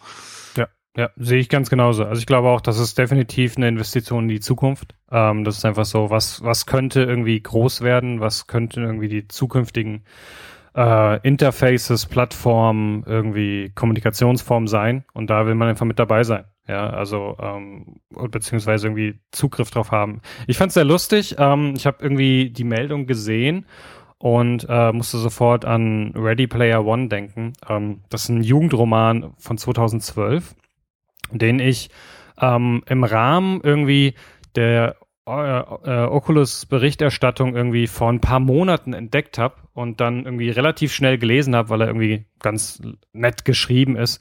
Ähm, das ist ein Science-Fiction-Roman, in dem ähm, so eine Art ähm, Oculus World of Warcraft ähm, quasi so der, das Internet ersetzt hat. Also wo alles in so einer in so einer virtuellen Welt passiert, irgendwie man irgendwie alles da drin macht, zur Schule geht und seinen Job erfüllt und äh, äh, also ja, tatsächlich, es wird so beschrieben, dass irgendwie das Internet ersetzt hat. Die Leute gehen für alles, was sie, was sie äh, da online, mach, online machen wollen, ziehen sie sich ihre Brill, Brille auf und äh, bewegen sich in dieser virtuellen Welt. Und ähm, deswegen habe ich das gelesen. Es war sofort logisch für mich, ja, dass äh, basierend auf diesem, auf, dem Szenario dieses Romans ähm, macht das total Sinn, dass natürlich ein, ein Facebook irgendwie sich solch eine Te Technologie aneignen will, weil einfach eine Wahrscheinlichkeit besteht, dass das in Zukunft in diese Richtung gehen wird. Ähm, also ich kann das auch grundsätzlich empfehlen. Ähm, ist, wie gesagt, so ein Jugendroman, ist jetzt nicht irgendwie Hochliteratur, aber ähm, gerade ähm, für Leute, die auch so ein bisschen irgendwie Computerspiele in den 80ern gespielt haben, ist es ein Roman, der irgendwie, äh, weil er sich dann wiederum sehr viel mit 80er Jahre Popkultur und äh, Geekkultur aus, äh, auseinandersetzt einfach sehr nett zu lesen ist und tatsächlich so eine mal so ein, äh, so ein Zukunftsszenario vor Augen malt, wie es denn aussieht, wenn tatsächlich in Zukunft irgendwie wir alle, ähm, also Facebook irgendwie das Internet ersetzt hat und wir alle äh, nur noch mit äh, VR-Brillen äh, da drin unterwegs sind. Hm. Also ich habe das Buch nicht gelesen, aber so, also wie du es wie beschrieben hast, so habe ich mir das auch vorgestellt, dass es so eine interessante Beschreibung eines Szenarios ist. Und als du das jetzt beschrieben hast, habe, muss ich auch daran denken, ich habe jetzt ähm, Andresen Horowitz hat jetzt auch einen, einen eigenen Podcast, in dem sie dann auch äh, über diese Themen dann auch sprechen. Und in dem einen hatte, als nach, nach der, haben wir auch über Oculus gesprochen. Sie waren, glaube ich, waren ja, glaube ich, auch noch äh, Investoren noch kurz, kurz vorher in, in Oculus irgendwie hatte ich. Äh, auf jeden Fall Andresen Horowitz. Ja, ja, genau, genau. Andresen Horowitz auch äh, in ähm, Oculus investiert. Und, und Chris Dixon hat dann auch dann, dann auch dann darüber, haben sie darüber gesprochen und er meinte dann, als, als ein Anwendungsfall von wie, wie sich das entwickeln kann, könnte dann auch sein, dass man dann zum Beispiel man kommt abends nach Hause, man ist kaputt, man macht sich einfach nur ein Bier auf, setzt sich die VR-Brille auf und, und, und, und, und, und, und sitzt im, im, im am Strand in Italien oder sowas, ne? Also wo man das ja einfach mhm. so, so, so, so, so, zur Entspannung so, ne? Also wo man halt so diese, diese so Eskapismus dann, der, der dann da dann auch damit erfüllt wird und der dann auch so auf, auf solche auf solche banal erscheinenden Arten erfüllt werden kann, weil weil, weil sie auch ähm, also wie gesagt, ich habe das sowas noch nicht, ich habe sowas noch nicht probiert, aber sie die, die haben uns halt haben darüber gesprochen und meinten dann auch, man kann halt, wenn man so dreidimensionale Bilder dann halt da äh, sieht, das muss wohl relativ beeindruckend wirken. Also gerade mhm. das Oculus. Rift mhm. muss wohl relativ gut schon funktionieren, obwohl sie halt im, wie, ein, einer der Gründer hat das glaube ich auf Reddit gesagt, dass sie bis jetzt nur mit ja, das also so Scraps vom Smartphone Industry arbeiten, also mit, mit Teilen, die eigentlich für Smartphones gedacht sind und die sie dann kaufen und dann halt für, für ihr eigenes Produkt halt anpassen. Also nicht speziell für das Oculus Rift gebaute Teile, weil sie natürlich ein ganz kleines Unternehmen waren, ähm, die sie dann da benutzt haben, sondern einfach so zweckentfremdet haben. Und das aber trotzdem wohl schon ganz, ganz interessant äh, gewesen sein muss. Und, und das ist natürlich auch eine durchaus eine interessante Richtung dann für, für diese Technologie. Ja, ich muss auch ganz ehrlich sagen, es gibt im Moment keine andere Technologie, die ich äh, lieber ausprobieren möchte als äh, Oculus. Also es gibt natürlich irgendwie viel Neues, aber finde ich, das meiste davon finde ich nicht so spannend, aber äh, Oculus möchte ich einfach mal irgendwie getestet haben, einfach um zu wissen, wie es tatsächlich ist, weil es, glaube ich, so eine Technologie ist, die ähm, praktisch keinen Sinn, also die äh, schwer zu erfassen ist, wenn man sie nicht tatsächlich ausprobiert hat. Und deswegen ist es für mich so ein Ding, was ich unbedingt machen möchte. Ich finde ganz grundsätzlich, ähm, was ich bei diesem Thema gerade Virtual Reality mich immer frage, ist, inwiefern das tatsächlich etwas ist, was wir irgendwie wollen oder inwiefern es auch etwas ist, was zum Beispiel durch Science Fiction überhaupt erst quasi erfunden wurde und was wir jetzt versuchen nachzubauen, weil es unsere Vorstellung geprägt hat. Ähm, oder also was, was wäre passiert, wenn irgendwie Gibson nicht irgendwie Anfang der 80er den Neuromancer geschrieben hätte? Würden wir uns dann, würde es dieses Gerät geben? Würden wir uns mit Virtual Reality als Konzept irgendwie so auseinandersetzen? Das finde ich immer so eine ganz spannende Frage, auch um so ein bisschen einzuschätzen, inwiefern sowas dann tatsächlich Sinn macht. Und ähm, ich habe neulich mit einer Freundin mich drüber unterhalten und fand es sehr spannend, das zum Beispiel so mit Videotelefonie zu vergleichen, was ja auch so ein totales Science-Fiction-Konzept immer war. So, ne, in Zukunft werden wir alle irgendwie Gesicht zu Gesicht irgendwie telefonieren. Die Technologie ist jetzt da, ähm, aber es ist bei weitem nicht so, ähm, oder sie ist schon länger da, sie ist jetzt auch inzwischen äh, absolut irgendwie benutzbar und alltäglich gebrauchbar, aber es ist jetzt bei weitem nicht so, als würden wir alle ständig nur irgendwie Videotelefonie miteinander machen. Sondern es gibt irgendwie klare Anwendungsfälle irgendwie, gerade wenn irgendwie Leute ausein äh, irgendwie auseinander sind, weil verreist oder irgendwie woanders hingezogen und dann äh, hauptsächlich irgendwie sehr eng, eng befreundete oder Verwandte oder irgendwie äh, die Eltern mit den Kindern, die Großeltern mit den Enkelkindern und so weiter. Da gibt's immer wieder diese Anfälle, äh, diese Anfälle, genau. da gibt's immer wieder diese Anfälle, in denen wir dann doch irgendwie Videotelefonie machen. Da gibt's immer wieder diese Anwendungsfälle, in denen das total Sinn macht. Aber trotzdem ähm, ist es bei weitem nicht so, dass wir das nur noch so machen, sondern ähm, es gibt ganz genaue Fälle, in denen wir das machen und in anderen Fällen wird zum Beispiel irgendwie viel mehr Text-Messages, also SMS oder äh, sonstige Mobile Messengers benutzen, sowas, was nie irgendein Science-Fiction-Autor irgendwie auf dem Schirm hatte. Ähm, weil es natürlich auch nicht so sexy sich schreibt wie irgendwie eine virtuelle Welt. Aber das finde ich immer ganz wichtig, so dieses, dieses ähm, Bewusstsein dafür, auch zu haben, wenn wir solche Technologien bewerten. Ne? Also wird es tatsächlich sein, dass ähm, und Ready Player One beschreibt halt ein Zukunftsszenario, in dem man quasi nur noch da drin lebt und irgendwie die Offline-Welt für die meisten Leute total langweilig ist und äh, ihnen nichts mehr gibt, deswegen sie fast nur noch in dieser virtuellen Welt leben, weil sie da alles sein können, was sie wollen und so weiter. Ähm, oder wird es tatsächlich eher realistisch so sein, dass es sehr spezifische Anwendungsfälle gibt? Und das gilt für alles, gilt auch genauso für Google Glass und Augmented Reality. Ja, also ist es etwas, was wir in Zukunft alle mit uns rumtragen werden, ständig und alles ständig benutzen werden, oder wird es eher in sehr spezifischen Fällen angewendet werden? Ähm, diese Frage finde ich immer wieder ganz spannend und die ist natürlich auch sehr spannend, wenn man dann sowas bewertet, dass jetzt irgendwie dann äh, Zuckerberg äh, ja in, in Virtual Reality investiert.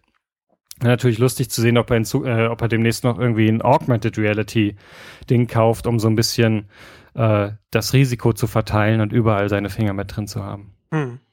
Genau, das also sehe ich sehe ich ganz genauso wie du, dass das, dass man sich das dann anschauen muss. Wie viele Anwendungsfälle gibt es denn dann dann im Alltag und für was für was ergibt es Sinn, für was ergibt es keinen Sinn? Also man kann ja letzten Endes ist es glaube ich sinnvoll, wenn man wenn man jetzt wenn man jetzt auch so diese Mediennutzung in, in der Digitalisierung anschaut, ähm, in der digitalen Form, na, dann gibt es ja so eine, so eine Verflüssigung der, der, der Formen, die sich, die sich da, äh, die sich da verändern. Und die Frage ist, wie kann man dann alles voneinander trennen? Und man kann es, glaube ich, erstmal auf, einer ganz grundlegenden Ebene trennen. Also du hast halt, du hast Text, du hast Audio und du hast Video. Ne? Und ganz oft, und, und, und das sind, das sind so die drei, die drei verschiedenen Ausprägungen, die äh, an unterschiedlichen Stellen Sinn ergeben kann. Ne? Also, also Text gibt natürlich ist natürlich sehr sinnvoll im Alltag, weil es, weil es asynchron ist. Ne? Und da kannst du halt einfach so diese, diese Chat-Apps dann kannst du hin und her schicken und dann kannst du es, kannst du asynchron miteinander kommunizieren und dadurch die Asynchronität macht es sehr viel einfacher, Text in den Alltag zu integrieren, weil du vielleicht gerade, keine Ahnung, noch ähm, und, und mit, mit anderen Menschen unterwegs bist oder nur schnell halt irgendwie auch in der U-Bahn oder so etwas.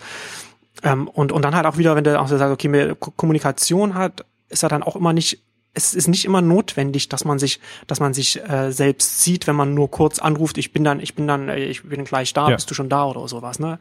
Ja, genau. Ähm, das ist der Kontext. Das, das ja. Genau, da ist ja da die Zusatzinformation, die du dann durch, dadurch bekommst, dass man, dass, dass, dass du mich siehst, die brauchst du dann in dem Moment gar nicht, ne? Und das ist halt immer die Frage, so brauchst du diese, brauchst du diese Information, die dann da noch mit, die dann da noch mitkommt.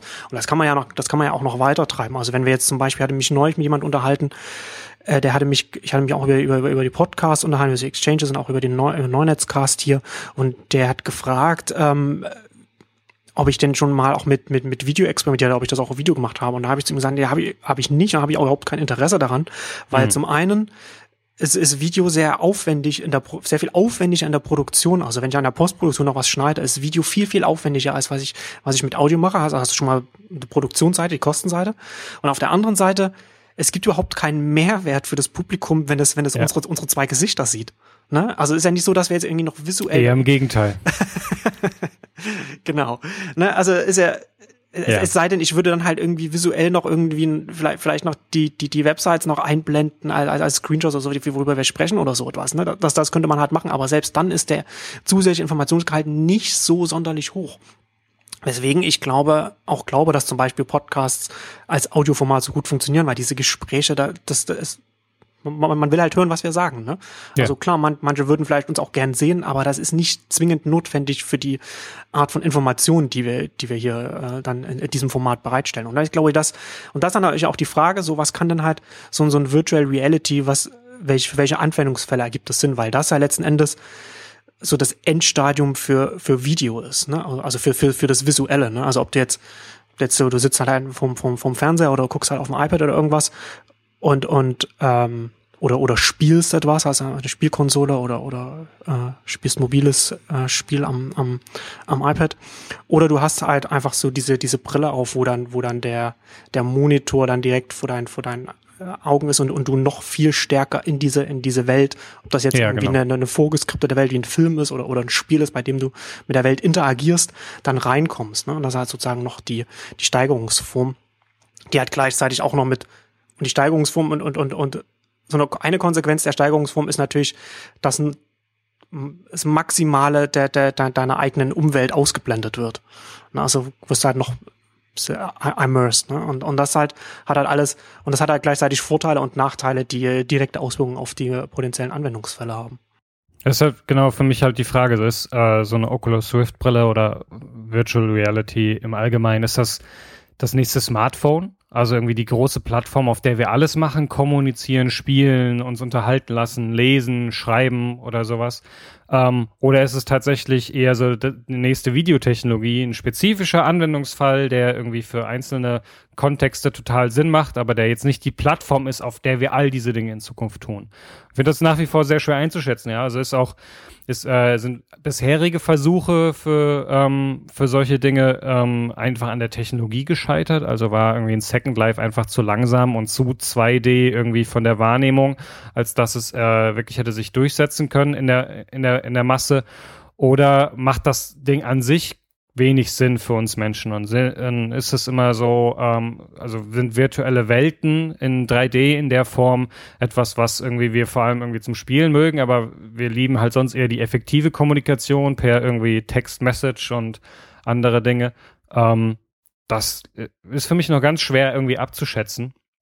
Ähm, und grundsätzlich, also grundsätzlich tendiere ich immer dahin dazu zu vermuten, dass wir deutlich spezifischer Dinge nutzen ähm, und dass es immer dann so Outliers gibt wie irgendwie das Smartphone, was äh, einfach viele dieser Dinge vereint und so eine neue Plattform ist. Aber ähm, dass Virtual Reality genauso wenig wie äh, Augmented Reality so das nächste Mobile sind, das glaube ich noch nicht. Ähm, da fehlen mir noch die, die äh, fehlen mir noch irgendwie so die Punkte, wo ich sehen kann, dass das tatsächlich irgendwie diese große Verbreitung bekommen. Das ist lustigerweise auch genau das gleiche mit 3D-Drucken. Also wo auch so das gerne als irgendwie die große Zukunftsplattform äh, gesehen wird, dass wir in Zukunft alle irgendwie so ein äh, Makerbot zu Hause stehen haben, der für uns irgendwie alles Mögliche ausdruckt und wir eigentlich nicht mehr in den Laden gehen, um irgendwie Gegenstände zu kaufen. Ähm, auch das sehe ich zum Beispiel äh, weniger und glaube, dass ein 3D-Drucker für die spezifischen Kontexte eines Designers, eines, äh, eines äh, Entwicklung von Prototypen und so weiter fantastisch sind und ganz viel verändern, aber bei weitem jetzt nicht irgendwie die große Massenplattform irgendwie und die, das nächste große Kon Konsum-Device sein werden. Hm, genau. Äh, sehe ich, sehe ich genauso. Ähm, ja, und wie, und wie ich schon sagte, also hast halt Video, äh, du hast viele Möglichkeiten, aber du hast halt, wie gesagt, die, die Vorteile, die du dann äh, daraus, die daraus bekommst, bringen halt gleichzeitig die, die, die Nachteile mit. Und deswegen, wie, wie alltagsfähig dann so etwas, oder wie, oder, oder anders gefragt, so wie integrierbar das in den Alltag ist, das bin, bin ich halt auch eher naja, skeptisch würde ich nicht sagen, aber ich bin äh, zum, zumindest nicht, dass ich sage, okay, das ist jetzt offensichtlich, dass es irgendwie in diese eine oder in die andere Richtung geht. Ne? Also das kann man halt schlecht, kann man schlecht sagen und es hängt halt auch ganz stark davon ab, wie sich die Technik selbst dann entwickeln wird und, und, und manifestiert. Ich glaube, es hängt auch ganz stark davon ab, wie sich zum Beispiel auch gesellschaftlich ganz andere Themen entwickeln werden. Weil das Spannende zum Beispiel bei Ready Player One, soweit ich mich da korrekt erinnere, ist, dass es eine Welt beschreibt, die von Wirtschaftskrisen und Naturkatastrophen gebeutelt ist und wo ein ganz großer Teil der Menschheit sehr wenig Geld hat. Ja, und für die ähm, diese, drei, diese virtuelle Realität so Zufluchtsort geworden ist, in der sie sein können, was sie wollen und nicht irgendwie von äh, viel äußerlichen ähm, äh, ja, wirtschaftlichen äh, Umständen oder ähm, gesellschaftlichen Umständen beeinflusst sind. Und, ähm, und ich glaube tatsächlich, dass solche Faktoren am Ende eine wesentlich größere Rolle spielen als jetzt reine Technologiefaktoren, was ist möglich und was nicht, sondern es ist einfach irgendwie, was auch ein gesellschaftlicher Bedarf, wonach sehen sich die Leute. Ähm, was ist gerade Trend, ja, und dann das quasi schließt wieder den Kreis zu irgendwie dann aktuellen äh, überraschenden Hypes um so eine Technologie wie Firechat, die wirklich jemand einfach nur eine App raushaut, um zu zeigen, guck mal, es gibt diese Technologie, wir können das damit machen, jetzt gucken wir mal, was wir damit für einen Anwendungsfall bauen und dann schon der, der, der Prototyp in Anführungszeichen totale Aufmerksamkeit bekommt und dann erstmal alle so, äh, ich verstehe jetzt aber gar nicht, was ich damit machen soll. So, ja, es war auch nie so gedacht, aber allein weil das Interesse gerade so groß ist und die Leute scheinbar relativ äh, mehr, sogar bei sowas dann mehr sensibilisiert, sensibilisiert sind, als ich das erwartet hätte, ähm, zeigt einfach, dass es sowas dann so einen gesellschaftlichen Kontext hat ähm, und dann kommt zum richtigen Zeitpunkt die richtige Technologie oder irgendwie Apple baut das richtige Feature ein und plötzlich ist da eine Aufmerksamkeit da, von der man irgendwie, die man jetzt nicht hätte so einfach irgendwie äh, prophezeien können. Und das finde ich dann wiederum sehr, sehr spannend. Also immer wieder diesen größeren Kontext zu sehen, in dem Dinge entstehen oder auch nicht entstehen und was das für einen Einfluss darauf hat. Und deswegen, ich glaube, es ist immer wichtig, nicht allein auf die Technologie zu gucken, sondern immer auch in, wel in welcher Zeit sie oder immer die Technologie kombiniert mit dem Zeitgeist. Und wer dann, wer dann was beeinflusst, ist äh, die nächste schwierige Frage. genau, der, der gesellschaftliche Kontext.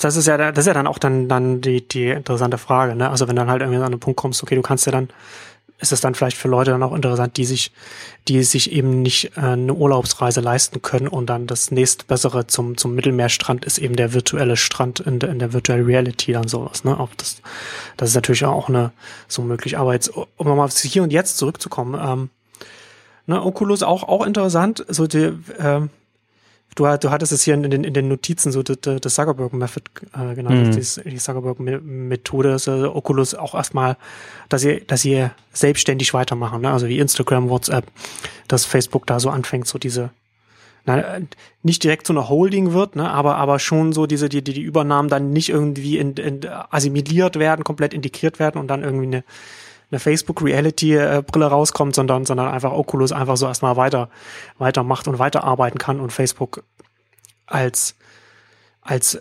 Eigentümer dann auch jetzt die Ressourcen bereitstellen. Ne? Also einer der Gründer hatte das auch in, ich glaube, in, in der, ob das, auf, ob das auf Reddit war, irgendwann hat er auch, auch ähm, geschrieben, dass sie da natürlich jetzt auch mit auf ganz, ganz andere Ressourcen haben, mit denen sie arbeiten können. Genau. Also nicht, nicht nur was, nicht nur was Hardware angeht, sondern auch was dann natürlich dann auch die Serverseite dann auch angeht, wenn man dann vielleicht mal mehrere äh, Nutzer dann gleichzeitig hat, die man dann, die man dann bedienen möchte.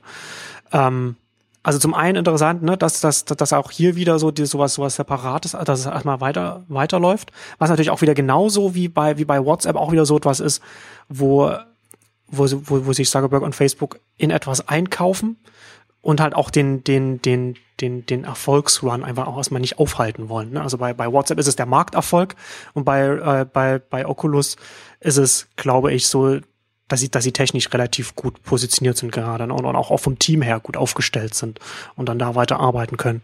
Also zum einen, aber trotzdem, es, es gab einen sehr, sehr großen Backlash aus, aus, der, aus der Community, aus den Leuten, die sich damit sehr intensiv beschäftigen. Ja, yeah. aber ich glaube, ich glaube tatsächlich, ähm, dass Zuckerberg sich sehr bewusst ist, dass das Schlimmste, was er machen könnte bei diesen sehr zukunftsorientierten Einkäufen, ist jetzt anzufangen, sich groß einzumischen. Genau. Oder irgendwie zu versuchen, jetzt irgendwie das irgendwie in Facebook zu integrieren, weil genau das will er ja nicht, sondern er will ja quasi irgendwie ein Stake in the Future haben. Also er will halt irgendwie da dran sein und das, das Einzige, was er machen kann, ist, die mit Geld voll zu pumpen, um die, ähm, die Entwicklung zu beschleunigen aber bitte in die Entwicklung, nicht in Facebook, sondern in die Entwicklung in die Richtung, die die selbst für richtig halten, um einfach zu sehen, was dabei rauskommt. Ja, und wenn man das, wenn das ein bisschen schneller kommen kann, umso besser, weil dann weiß man früher, in welche Richtung es geht. Und man hat vor allem äh, früher als alle anderen Zugriff auf die Richtung, die da kommen und die möglichen Beta-Version und so weiter. Ähm, aber genau, das Falscheste wäre jetzt irgendwie zu sagen, so, und ihr müsst jetzt irgendwie alles irgendwie mit Facebook-Branding und irgendwie Integration und so weiter machen, weil damit er ganz sicher geht, dass seine Investition nicht das macht, was er möchte, nämlich ihm die Zukunft offen zu halten. Weil äh, es einfach nur wieder an das Jetzt anzupassen, wäre fatal. Hm. Genau. Genau, sehe ich also es, es, es ergibt halt einfach Sinn, ne, das, das jetzt so zu machen, weil er jetzt natürlich nicht, es ist nicht die Erweiterung des, des, des heutigen Geschäfts, sondern die Sicherstellung der Zukunft von, von Facebook. Ja, es ist halt so interessant, wenn, wenn man jetzt diese Gründer sieht, die, ähm, die alle irgendwie zum großen Teil irgendwie halt irgendwie so als so die Disruptoren bestehender Industrien irgendwie äh, sich einen Namen gemacht haben, die, glaube ich, wirklich, wie wir schon häufig gesagt haben, irgendwie nachts einfach wachlegen und zu überlegen, wer könnte sie denn irgendwie disrupten? Und einfach alles kaufen, was das sein könnte, um einfach mit dabei zu sein und äh, langfristig irgendwie in diese Richtung zu gehen. Ähm, und da spielen dann, deswegen ähm, äh, finde es interessant, darüber nachzudenken, ob da, ob es da so einen Chilling-Effekt geben wird, dass also bei den nächsten Sachen, die Facebook kauft, die Leute dann irgendwann auch so, ja, irgendwie, ist, die fassen es ja eh nicht an. Also finde ich es jetzt auch erstmal nicht so schlimm, so, ne? Ähm, also jetzt mal irgendwie, wenn man dann tatsächlich irgendwie, also Instagram konnte man jetzt irgendwie in, der, in den letzten irgendwie ein, anderthalb, ich weiß nicht, ich glaube ein Jahr ist jetzt irgendwie der Kauf her. Ist noch ähm, nicht ruiniert, kann man festhalten. Genau, genau. Funktioniert nach wie vor, macht na, das, was man will und so weiter. Und ich bin nicht irgendwie gezwungen, alles über Facebook zu machen. Ähm, okay. WhatsApp guckt man jetzt mal, ne? Also inwiefern haben sie da Einfluss drauf und so weiter. Ähm, also mal unabhängig von den äh, eklatanten Sicherheitslücken, die WhatsApp irgendwie von Haus aus hat. Ähm, auch da, wie gesagt, irgendwie unsere, glaube ich, unsere gemeinsame Prognose, dass da auch äh, Zuckerberg erstmal relativ wenig irgendwie seine Finger reinstecken wird. Und dann wird man wahrscheinlich beim nächsten Kauf dann feststellen, äh, okay, also wahrscheinlich ist dann alles auch nicht mehr so wild und dann gibt sich das auch. Und ich glaube, ich glaube eh, dass also wenn Zuckerberg eins irgendwie gelernt haben dürfte in den letzten acht Jahren, zehn Jahren Facebook, ist, dass ähm, der momentane Aufschrei in keinem Verhältnis zu den langfristigen Entwicklungen steht. Ja, ja. so und äh, da wird er, glaube ich, relativ souverän. Die dann, die dann genau. einzelnen Personen dann treffen. Da wird er relativ souverän drüber stehen und sagen so, ja, so what? Ähm, mir geht's ja hier irgendwie um eine zukünftige Entwicklung, die hat nicht so viel mit aktuellen Monthly Active User Zahlen zu tun, sondern eher mit dem, wo das grundsätzlich hingeht. Ja, ganz genau. Ja.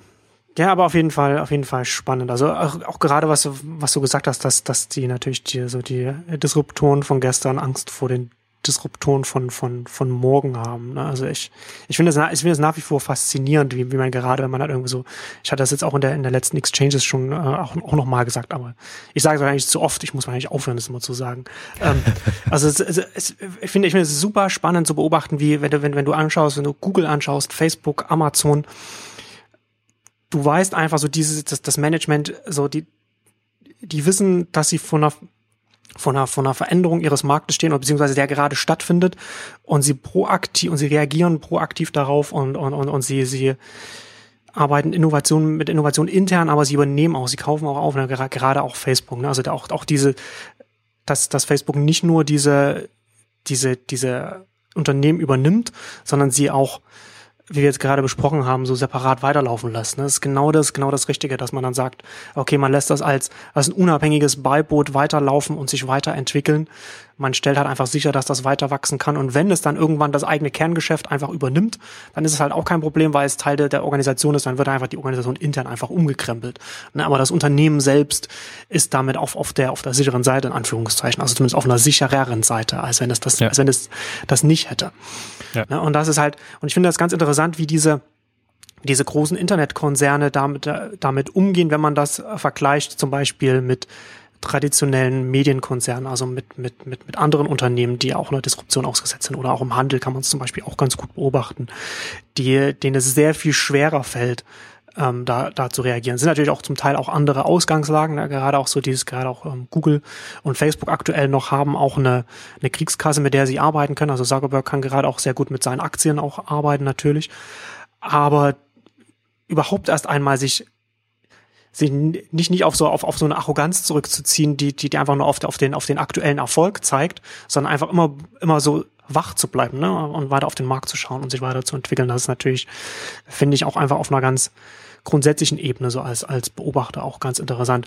Wobei ich gerade auch bei Facebook als Einzelfall es auch noch interessant finde, ob jetzt nicht langsam der Zeitpunkt gekommen ist oder ob er jetzt in den nach, nach, nach den nächsten drei, vier Deals kommen wird, dass dass die Story bei Facebook nicht mehr der einzelne Deal sein wird, sondern dass man verstärkt auch über die Corporate Governance Struktur von Facebook sprechen muss. Denn man hört bei jedem Deal hört man, okay, das ist halt innerhalb von fünf Tagen, von sechs Tagen ist das, ist das abgeschlossen. Die kommen, die kommen zum Mittagessen bei Zuckerberg, zack, bumm, 19 Milliarden. So, ne? Und, und das ist natürlich auch, warum ist das möglich? Weil Zuckerberg einfach die Kontrolle über das Unternehmen hält. Das ist halt ein, Milli ja. das ist halt ein Milliardenunternehmen, Milliardennutzer mit, mit, mit, mit einer hohen Bewertung vielen Shareholdern, aber eine einzelne Person hält halt die komplette Kontrolle über dieses Unternehmen und die kann halt letzten Endes in Anführungszeichen mehr oder weniger damit machen, was sie will. So, ne? Und bis jetzt, bis jetzt ist es gut gegangen und alles und vielleicht geht es auch weiterhin gut, aber es ist halt grundsätzlich ist es eine, ist es durchaus eine, eine Corporate Governance Struktur, also, also, eine, also eine Struktur, wie halt, wie halt die Kontrolle des Unternehmens aufgestellt ist, die eigentlich einem, einem Shareholder durchaus auch ein bisschen Unbehagen machen sollte. Ja, so, so Agile M&A, ne? ja, quasi, so, ja, genau. Äh, wir, genau. Sind, wir, sind, wir, sind, ne, ja. wir sind doch äh, total iterativ und so in unserer Softwareentwicklung, dann sind wir es jetzt auch in unseren Acquisitions. ähm, ist einfach nur konsequent durchgezogen. Software is eating the world, sage ich nur. ja, sehr, sehr schön zusammengefasst, genau, genau. ja, total spannend. Ich finde, also was ich bei dem ganzen Ding noch ähm, einen spannenden Aspekt finde, auch hier, wie sich das ähm, in nächster Zeit auf Kickstarter wiederum auswirken wird. Ne, Oculus irgendwie als ein sehr ähm, prominentes Kickstarter-Beispiel, die damit gestartet sind und die jetzt natürlich so ein bisschen Backlash bekommen, weil ähm, die, die irgendwie frühen irgendwie Investoren, nämlich irgendwie die äh, Kickstarter-Leute so, ja, Moment mal, aber irgendwie wir machen ja hier Kickstarter, weil wir irgendwie unabhängige Sachen irgendwie, die nicht irgendwie Großindustrie sind und so weiter, irgendwie unterstützen wollen. Und dann nehmt ihr irgendwie einfach die Kohle und äh, baut was und lasst euch dann schön irgendwie von Sack kaufen. Ähm, so hatten wir nicht gewettet. Ähm, ich glaube mal, also wenn man irgendwo in, in, auf Kickstarter in irgendwas rein investiert, dann ähm, äh, kauft man damit ja quasi nicht die Rechte über das Unternehmen zu entscheiden. Es, äh, es sei denn, das ist einer der irgendwie äh, Perks, die man irgendwie eingekauft hat für 10.000 äh, Dollar. Aber ähm, ich glaube, dass das in Zukunft äh, Unternehmen schwerer haben werden, auf Kickstarter irgendwie bestimmte Sachen zu machen, ohne zum Beispiel sich zu, zu, ganz klar zu äußern, zu sagen, ja, wir wollen nicht irgendwie gekauft werden oder wir werden das nicht so und so machen und ähm, also dieses Vertrauen aufzubauen. Ja, ich, also ich glaube sowieso, dass dieses ähm, Produkte vorfinanzieren, wie wir es jetzt gerade irgendwie in den letzten Jahr, anderthalb Jahren irgendwie sehr, sehr viel auf Kickstarter gesehen haben, dass das irgendwie so eine kurzfristige Anomalie war ähm, weil einfach so häufig schief geht und äh, nicht irgendwie äh, zufriedenstellt, äh, zumindest über einem gewissen Level von irgendwie 50 Dollar Produkten hinaus, äh, dass das irgendwann einfach vorbei sein wird. Und ich glaube, dass Kickstarter langfristig wieder wesentlich stärker auf dieses so kleine, unabhängige Sachen, die irgendwie nie eine industrielle Chance hätten, ähm, zu finanzieren, aber eher in eine Vision zu, äh, zu investieren, als in ein Produkt, was sich dann irgendwie neun Monate später mit irgendwie äh, sieben Monaten Verspätung äh, zugeschickt bekomme. Ich glaube, davon wird es weggehen, sondern es ist eher so, hey, ich habe hier irgendwie eine abgefahrene Idee und ich bin so und so drauf und helft mir irgendwie den Prototypen zu finanzieren. Ich glaube, so Sachen werden es wieder mehr sein, weil alles andere einfach unbefriedigend ist und äh, sehr, sehr viel Frustrationspotenzial inne hat. Und äh, das sieht man jetzt auch ganz gut irgendwie dann bei der Diskussion, die dann irgendwie nach dem Oculus-Kauf ausgebrochen ist. Genau, also glaube ich auch, dass es den, den Bereich des, äh, des äh, Crowdfundings, wie, wie er auf Kickstarter auch durchaus auch ähm, zu einem großen Teil auch stattfindet, ähm, sich verschieben wird. Ich kann, ich kann, ich kann ja den Aufschrei von den, von den Oculus-Backern, also die, die das dann über Crowdfunding vorher mitfinanziert haben, ich kann es auf einer emotionalen Ebene verstehen, aber auf einer intellektuellen ist es natürlich, ist es natürlich Quatsch. Ne? Also ich meine, die, das Unternehmen hat halt nicht, hat halt nicht irgendwie ein, ein hat vielleicht implizit quasi das Versprechen gegeben, ja, dann, dann äh, finanziert uns, damit wir hier als, als unabhängiger Player das halt aufbauen können. Aber sie haben halt nicht irgendwie explizit gesagt, okay, wenn ihr uns das finanziert, sondern dann sind wir halt als Einzelkämpfer am Markt und, und ziehen das Ding halt einfach durch. Ne? Und, also, und ist natürlich für das Unternehmen dann, äh, ich meine, für das Unternehmen war es halt einfach so, wenn, wenn, wenn man die Gründer hört, ergibt es halt auch sehr vielen Ebenen einfach Sinn, mit so einem, mit so einem großen Unternehmen wie, wie, wie Facebook zusammenzuarbeiten zusätzlich natürlich, dass natürlich die Investoren und die Gründer natürlich dann auch nochmal einen schönen Paycheck dann jetzt bekommen haben. Ne? Das darf man natürlich auch nicht ausblenden. Aber ich ähm, glaube, diese Emotionalität ist ja genau das auch, was Kickstarter ausmacht. Ja. Also es ist ja nicht dieses genau. so, ah, ich investiere jetzt hier Geld, weil ich dann irgendwie den, den Return irgendwie bekomme oder sowas, sondern es, ich investiere Geld, weil mich ein Produkt und, ein, äh, und Menschen, die irgendwie Ideen haben, emotional irgendwie packen und ich bereit bin, deswegen meine Geldbörse aufzumachen. Und deswegen darf man, spielt das, glaube ich, immer eine größere Rolle, als sich dann viele, gerade Gründer, irgendwie eingestehen wollen. Ähm, oder, oder, oder sich häufig nicht so richtig bewusst sind, was man dann immer so mitbekommt, wenn sie dann irgendwie überrascht sind, wie irgendwie aggressiv die Leute reagieren, wenn halt irgendwie zu wenig kommuniziert wird oder irgendwie immer es immer wieder Verschiebungen gibt und so weiter.